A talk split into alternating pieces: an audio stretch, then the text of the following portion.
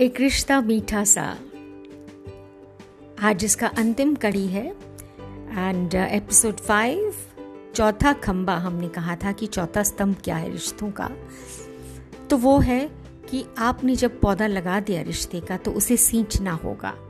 Give time to nurture that relationship ऐसा नहीं कि पहले जैसे हम अगर एक पौधा लगाएँ तो एक बाल्टी भर के उसमें हम पानी डाल देते हैं। और छः महीने के लिए भूल जाते हैं। फिर वापस आके देखते हैं, अरे, इसको क्या हुआ? ये तो गया, जल गया, मर गया, ख़त्म हो गया। तो क्या होता है जब हम अपने अपने जीवन में बिज़ी हो जाते हैं? जैसे हर रिश्ते की उम्र में तीन पड़ाव आते हैं। पहला तो जो हम रिझाते हैं इम्प्रेस करते हैं, अपना बेस्ट बिहेवियर दिखाते हैं। ठीक है? हाँ जी, ना जी करके बात करते हैं।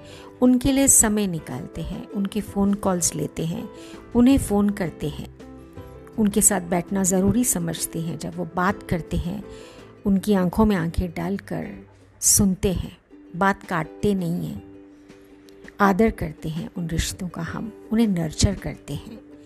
जब हमारा रिश्ता थोड़ा सा पक्का हो जाता है तो हम सोचते हैं कि चलो, कोई बात नहीं। दो दिन के लिए अगर नहीं भी बात की तो कोई बात नहीं। उधर इंतज़ार हो रहा है कि शायद अब फ़ोन आएगा, अब फ़ोन आएगा, सात बजे फ़ोन आता है या सुबह सात बजे आता है या लंच टाइम पे आता है। और आपने उनसे कहा भी नहीं कि चलो तय कर लेते हैं, हफ़्ते में तीन बार बात करेंगे या मैं आपको संडे को मिलने आ जाऊँगा या आ जाऊँगी। आपने कम्युनिकेट नहीं किया। टेकन फॉर ग्रांटेड करना हम शुरू कर देते हैं। तो वो जो रिश्तों का हनीमून फ़ेज़ है वो ख़त्म हो जाता है। जब रिझाने की बात होती है अपना बनाने की बात होती है कस्में खाई जाती हैं समय निकाला जाता है ड्रेसअप हुआ जाता है तहजीब से बात की जाती है वो सब आस्ते आस्ते फिर एक प्लेटो पे आ जाता है। यू स्टार्ट टेकिंग द रिश्ता फॉर ग्रांटेड आप उस रिश्ते को सोचते हैं कि ठीक है इट्स ओके okay, और अब उस पर काम करने की ज़रूरत नहीं है। धीरे धीरे वो रिश्ता मुरझाना शुरू हो जाता है। एकदम कगार पे पहुँच जाता है, जैसे पहाड़ की चोटी पे कोई चढ़े और फिर एज पे आ जाए। ज़रा सा भी धक्का लगेगा तो वो नीचे गिरेगा और ख़त्म हो जाएगा। यहाँ पर डाइवोर्स होते हैं सेपरेशन होता है, अलगाव हो जाता है।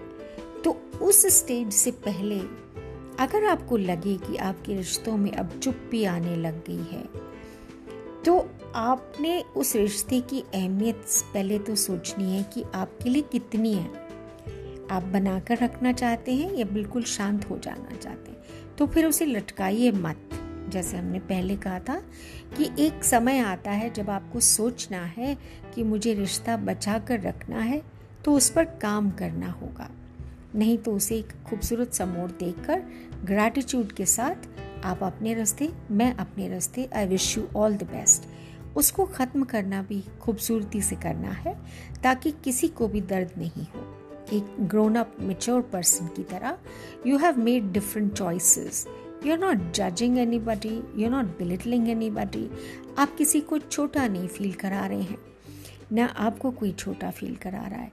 तो फिर इसमें दर्द नहीं होगा। इसमें अंडरस्टैंडिंग आएगी। एक दूसरे के लिए रिस्पेक्ट होगा।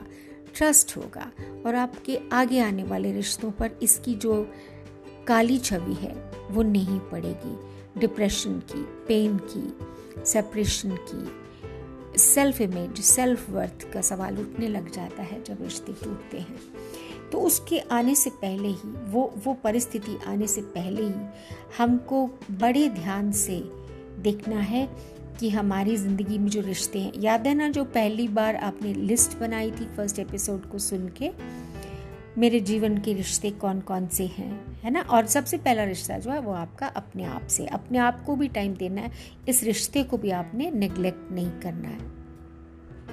माता पिता के साथ, परिवार के साथ बहन भाइयों के साथ कुलीग्स के साथ आपके आसपास की दुनिया के साथ, आपके नेबर्स के साथ, आपके रिश्तेदारों के साथ, समधियों के साथ, सबके साथ, आपके पेट्स के साथ और आपकी, आपके जो भी आपके आसपास आपके सोशल कांटेक्ट में जिन जिन के साथ आपका रिश्ता है, उसे ज़रूर सींचिए। उसकी, उसके लिए टाइम निकालिए।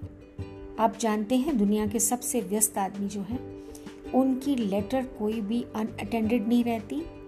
उनके रिश्ते कोई अनअटेंडेड नहीं रहते। हर एक बर्थडे पे, हर एक उपलक्ष्य पे उनकी तरफ़ से एक कार्ड या फूल या फिर एक मैसेज ज़रूर आता है। रिश्ते वो कीमती धन है जिन्हें हमें बचा कर रखना चाहिए। Man is a social animal हम एक समूह में रहने वाले प्राणी हैं। हमें दूसरों की आवश्यकता है।